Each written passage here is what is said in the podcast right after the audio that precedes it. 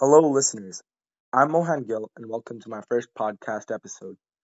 This will be the first addition to my new history series, in which I'll break down significant events that changed the course of history and the way we see the world today. In this episode, I'm analyzing the American Revolution and its causes, consequences, changes, continuity, and the perspective of the war as seen through the eyes of the British and the colonists. This is quite the event to examine as it has such rich content and perspective that one would have to spend their entire life to thoroughly understand what the American Revolution was and what it did. This episode will cover the main points of the five categories and will show the American Revolution in condensed form. So sit back, grab a snack, get comfortable, and please enjoy this segment. In the first section, I'll be discussing causes of the American Revolution. I'll start from indirect causes and work my way up to direct causes. And really, the indirect causes cause the direct causes. See the pun there? So it all started with the Seven Years' War. This this was this is the starting of the indirect causes. So the Seven Years' War left high debt on the British, and to help pay these taxes or to help pay this debt, debt taxes were imposed on the colonists. The colonists were people of the 13 colonies, and the British helped defend these people throughout the war's duration. Colonists did not want to pay these taxes because they believed that the British were wasting money. And they believed they were wasting money because even after the war, they were starting to defend the colonists, and there was really no point of that defense. So, as a result, because of these taxes, the colonists decided to boycott British goods and started to not buy them. Some of these taxes imposed included the 1764 Sugar Act, which taxed all imported goods such as sugar and molasses, the 1765 Stamp Act, which put tax on all legal documents, and these legal documents were stamped at a cost ranging from one cent to several dollars. The 1767 Townshend Act placed tax on glass, tea, silk, paper, paint, and lead. The 1764 Currency Act took control of all colonial currency systems and prohibited the issue of new bills and the reissue of existing bills. The 1765 Quartering Act required colonies to house British soldiers in barracks provided by them. The 1766 Declaratory Act stated that British that the British Parliament's taxing authority was the same in America as in Great Britain. Now these created quite the tension, but did not directly affect the war. Yes, they did it indirectly and very subtly. Another indirect cause was Enlightenment thinkers.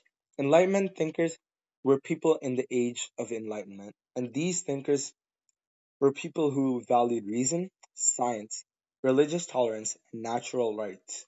These natural rights included life, liberty, and property. These thinkers used these values to find flaws in the British rule and system and help colonists rally up to take control of what was going to be America. The fact that the colonists did not hold the rights that Enlightenment thinkers believed in caused them to really fight against the British. So now I'll be moving on to the direct causes. There were two main events that really sparked the tension and brought it to a high level. In 1770, British soldiers opened fire on a mob that was protesting these taxes explained in the indirect causes section, and ended up killing five men, and this was known as the Boston Massacre. In 1773, colonists dressed as Mohawk Indians boarded British supply ships and dumped 342 chests of tea into the Boston Tea Harbor, or Boston Harbor. And sorry, this was known as the Boston Tea Party. Now, these two events led to the creation of the Intolerable Acts, and these were designed to regain control of Massachusetts, and this act forbade public meetings and stationed one British soldier for every four Bostonians. Bostonians, sorry. This closed Boston's ports in retaliation of the Boston Tea Party. This allowed the quartering of British soldiers in private American homes, which which is a quartering act included in here, and exempting British officials from having to stand trial in America. It also limit the power of colonial assemblies while increasing the powers of royal appointees. So the act, along with the Declaration of Rights on September 1744, led to the eventual beginning of the war. The Declaration of Rights was issued by the First Continental Congress and was rejected by the British government. What was in the Declaration of Rights was the basic rights that American citizens should get. The First Continental Congress criticized taxation without representation and issued the Declaration of Rights, which stated that every citizen was entitled to, including life, liberty, property, assembly, and trial by jury, and some of these rights came from Enlightenment thinkers. The leaders of the First Continental Congress also demanded a boycott of all goods from England. This was to further increase the tension. The British did not agree with the declaration or the boycott, and this really, really sparked the revolution and this is probably the largest cause of the American Revolution, even though there are many causes. The Second Continental Congress voted to form a Continental Army with George Washington as its commander in chief.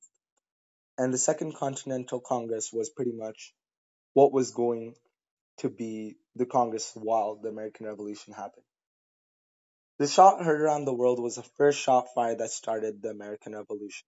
This was the first battle, the first standoff, which started the American Revolution. This was a face-off between colonial troops and British soldiers on Lexington Green in Massachusetts. This situation occurred because there was a lot of excitement and tension, which got to a soldier's head, and he decided to fire the shot. This standoff started it all. So now, I believe this is all the causes I will move on to the consequences section. So a few long-term consequences were the war caused a pivotal change in the power of America. So it basically redid the whole American power system. A new idea of democracy and government was introduced, and the monarchy system was abolished in America. The Americans learned to rule themselves without any aid or co- conflict from other countries and assemble their own legislations. On July 4, 1776, the Continental Congress voted to adopt the Declaration of Independence, which is an important statement of principles of democracy and freedom. Again, after the war, the Declaration of Independence was issued. This was quite a consequence because it changed all the concepts and ideas of the British and brought in a new system. So slavery existed for hundreds of years even after the revolution and George Washington's presidency. George Washington became the first president of the United States after being unanimously elected by the members of the Congress in 1769. Also, new laws were introduced, and this showed that there was space that the British, or sorry, not the British, the British aren't even included in this right now, that the government could change laws. And this really showed that power. The most important economic long term consequence that took place was the end of mercantilism, which opened up new markets and trade relationships. African Americans were also able to receive and own land, which is not possible before the revolution. And the fact that they could own land now showed there was a bit more equality and really showed that America had changed as a nation. These are all long term consequences. Now I'll move on to the short term consequences. The colonists had taken control of America after winning the Battle of Yorktown with the help of the French. Well, it was the colonists, but then the government really took control. After the revolution, increased part- participation was participation was seen in politics and governance. This was sorry, this was included in long term, not short term. Another short term short term consequence was women's right and treatment. Women did not have right and treatment at, right after the of war, but after fighting and really advocate, advocating for their rights, they got them. Financial loss was a short term consequence, as Britain had suffered quite an economic plunge during the war, as most of their trading, manufacturing, and economic activities were affected, and this led to a rejuvenation of the national debt, as taxes were the only way the British could start again. A tax was placed on whiskey after two years of Washington in office, and this caused a violent reaction from the society, which led to the whiskey, whiskey rebellion. This was much like the Stamp Act, but on a much larger stage. Much, or sorry, not much larger, much smaller stage. And this was after, and this was not colonists and British, but rather colonists and colonists. Not all citizens were given the rights written in the Declaration of Independence. This came after the government started to realize, and it took a bit of time, but it did come. Everybody got the rights. Slaves were granted freedom uh, that they were promised if they fought for the American cause. And the slaves might have been free, even though the slaves, some that were still slaves, might have been free if the British had won, as they were promised rights and freedom if they fought under the British rule in the Revolution. But this is not known because the British did not win. So, what were some in- unintended consequences? Economical problems were an accidental consequence of the revolution. Individuals who worked for the British government lost their jobs throughout the war and definitely lost their job after the revolution. The creation of an independent country, the United States, was completely completely unintended. The colonists did not even know that they were going to take control of a whole new country. The British had formed this, but the country was not formed yet. The British had built a base for them. The sheer land the nation possessed meant that the nation's citizens could expand westward to set up new colonies, towns, and settlements without having to dramatically adjust to a different life or new ways. Many people who were inclined to and obtain land and valuable resources did so, and within a century the nation had started to touch the west coast of the continent. Because of such expansion, indigenous people were also affected, as settlement on the western coast had opened up along with creating governments hostile to their territorial claims. The indigenous people were not a significant factor to the colonials in the revolution, but rather the British. So it was really an unintended consequence. The post war Congress had no power to levy or collect taxes, oversee foreign or interstate commerce, or establish a federal judiciary. This was unintended as the Congress wanted power, and this proved them quite impotent. So they really did not get all the power they wanted, and this was unintended, and they wanted that power. So, what were some intended consequences? The Declaration of Independence was the most significant significant consequence of the revolution, as the colonials for the rights displayed in the article, and it was a major cause of the American Revolution, as the British rejected to issue this declaration the Americans started to create their own manufacturers because they no longer needed to rely those on those of the British. This was intended because the colonials wanted to become independent and did not want the British to have the upper hand on them, and in this case, not any other country have an upper hand on them. Political participation grew as more people obtained the right to vote, and more common citizens started to play progressively important roles in local and state government. This presented the idea of equality seen in the Declaration of Rights, and in context of the time period, this was set in this was quite remarkable. Excuse me. The next section I'm going to be discussing is change. Not all citizens were given the rights written in the Declaration of Independence, though most were, some weren't. Slaves were granted the freedom they promised they fought for the American and the British cause. But the British soldiers or British slaves would have to move to Britain to gain that freedom.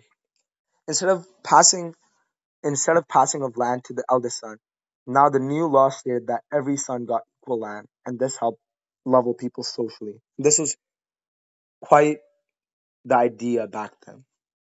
The Anglican Church broke off from English hierarchy and became the Episcopalian Church, and were soon appointing their own American clergy. People also abandoned the practice of a state-supported church. The monarchy system was abolished in America, or yes, the monarchy system was abolished in America. The idea of a non-monarchical government was imposed, and this came in effect right after the revolution. Property rights changed, and equality under certain degree also changed. Only white men got that equality. Black, or sorry, not just black, indigenous, people of color did not get that equality, and so did women. American America made sure that there would be no nobility again in the history of the nation. After the war, the Americans came to view each other as equal and considering this was in the 18th century is quite a shocking idea. As I said, only white men came to consider they were equal. So now I'm going to be moving on to the continuity section. Slavery persisted for almost a hundred years after the war. This was quite a shocker because it was said that slavery would be abolished. The line, we hold these truths to be self-evident that all men are created equal, only ended up applying to white men of society and everybody else was treated as the same as before. Again, I've already mentioned this, and only white men were leveled off. The man who wrote these words was trying to fight the government to keep the slaves the way they were. So it was really the white men were still in power. The whites were in power. The people who controlled the land before the wars war were the ones who ended up controlling the land after the war. So again, not too much change in that. Rich people still controlled the society and they were still above. Even though it did not seem like that, the people in the government were rich people usually. There was not much change in thought process between the uh, colonists or the British. Loyalists were considered British even after the American Revolution and were forced to relocate to Canada or back to England because of the tension between the Americans and British. The taxation system continued to favor the rich as the government was not allowed to tax under the Articles of Confederation, and the rich owned and used their property free of expense. The men who signed the Declaration of Independence were men of property and wanted to keep it that way. The people of the government were linked to the Enlightenment thinkers, and they were closely linked because the values of the Enlightenment thinkers carried on to the government's ideas. The colonists still realized that, were, that they were that they were different from the British in many ways. Women could not vote with white men, while white men who did not hold enough property, which meant the government only focused on the 10 to 15 percent of people who actually fell into that voting class. Now I'm going to be moving on to historical perspective. First comes American perspective.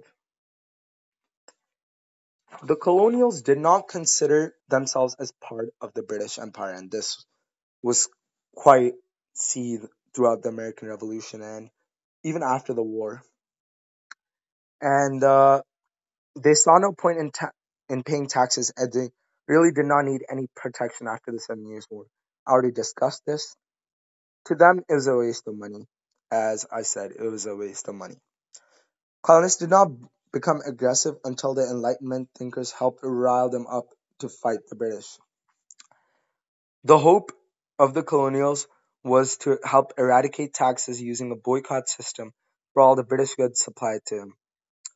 The colonials wanted to claim the rights the first colonial congress put uh, put ahead and decided to help the American cause.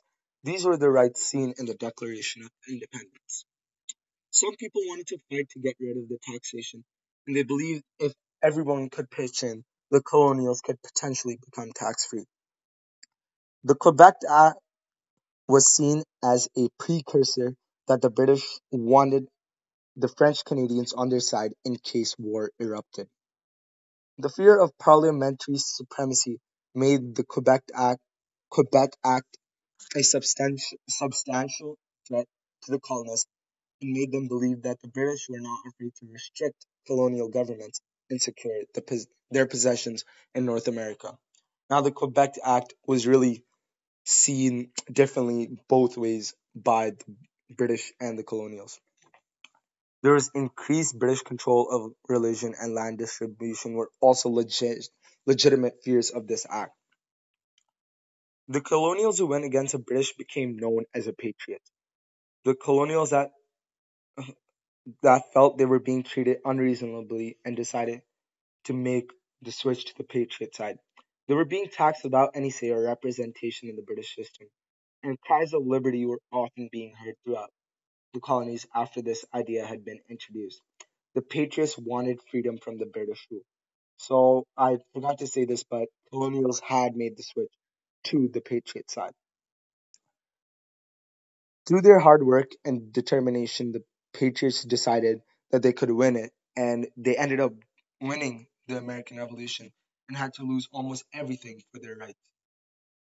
The Declaration of Rights, the Bill of Rights, and the Constitution of United States caused the French revolutionaries to lead a revolution in France as well. This occurred in 1789. So the colonials had just influenced another nation to lead up against the British. This helped spread the ideas of democracy and freedom. The new republic was unsuccessful in understanding the limits of the Western expansion at the cost of native people's loss of freedom and land. The new republic did not have any plans of abolishing slavery. So now, again, the slavery concept, like some people wanted to, some people wanted it to be abolished and others didn't. So it was quite the up and down. So next comes the British perspective. Some British people agreed with these taxes while others did not agree with them. We read articles in my class in social studies and we saw this in one document where a British British individual did not agree with these taxes and thought that it was unfair for only the colonials to be taxed. The British wanted to keep rule in North America so they could have a second location for their empire. They also wanted to keep economy dependent on England. They wanted the economy in North America to be dependent on England. So England was really an economic powerhouse. They had the numbers on their side, but were not quite prepared to go to war almost back to back. This was quite the fear for the British as had soldiers that were fatigued from the last war and it was quite hard. Some people realized the fact that this taxation was not fair and even the British should be taxed as colonials were of British descent. British laws also said that a Briton cannot be taxed by a parliament in which he's represented. So this again shows that some British did not agree with the fact that the colonials were being taxed and the Britons weren't. The Quebec Act was not meant as an attack towards the colonists, and the British believed they had misunderstood it. The act, through the perspective of the British, was an act that would help secure the allegiance of British Canadian subjects. Loyalists were people who lived in the 13 colonies but wanted to support the British as they believed in their system and wanted to remain citizens of Britain. But mo- not many people really liked the idea of loyalism, and the colonists really wanted to abolish the system and fight against them. Many people felt that their lives would be better off if the colonies remained under British rule. Some of these people did not believe they could go up against the British Army, which was the strongest army at that point of time, and was basically committing suicide.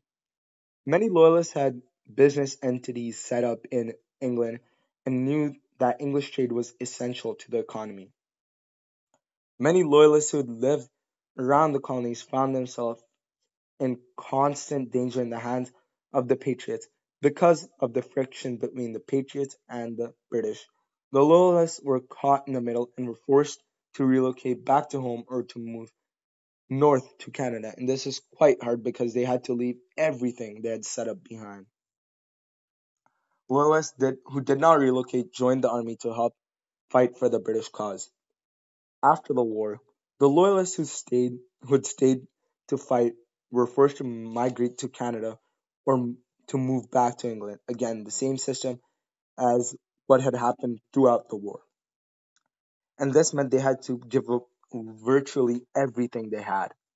In some cases, the British government tried to compensate for the losses of the loyalist individuals who had served served in the revolution by giving back money, but not as much as they had lost. And they also tried freeing slaves who had fought for the British cause. The revolution set British the British people quite far back as they had lost many troops and had lost what they had set up overseas. In conclusion, the American Revolution was not as revol- ru- sorry, revolutionary as it seems. It brought many changes to America, but most of these changes were quite insignificant. The two most important takeaways from the revolution were the changes brought in property rights and equality rights. Equality was still the most seismic change seen after the revolution as white men came to see that all of them were equal. Women and people of other races got equality rights hundreds of years later. The most changes the revolution brought were on a minuscule level. These small changes were the base that helped shape America into what it is today. The war is considered the base of the change in America, and that is why it is so significant to us even in today's date. This really sums up the podcast. So thank you for joining me this segment, and I hope you can join me again in future segments in this series. Thank you. Have a good day.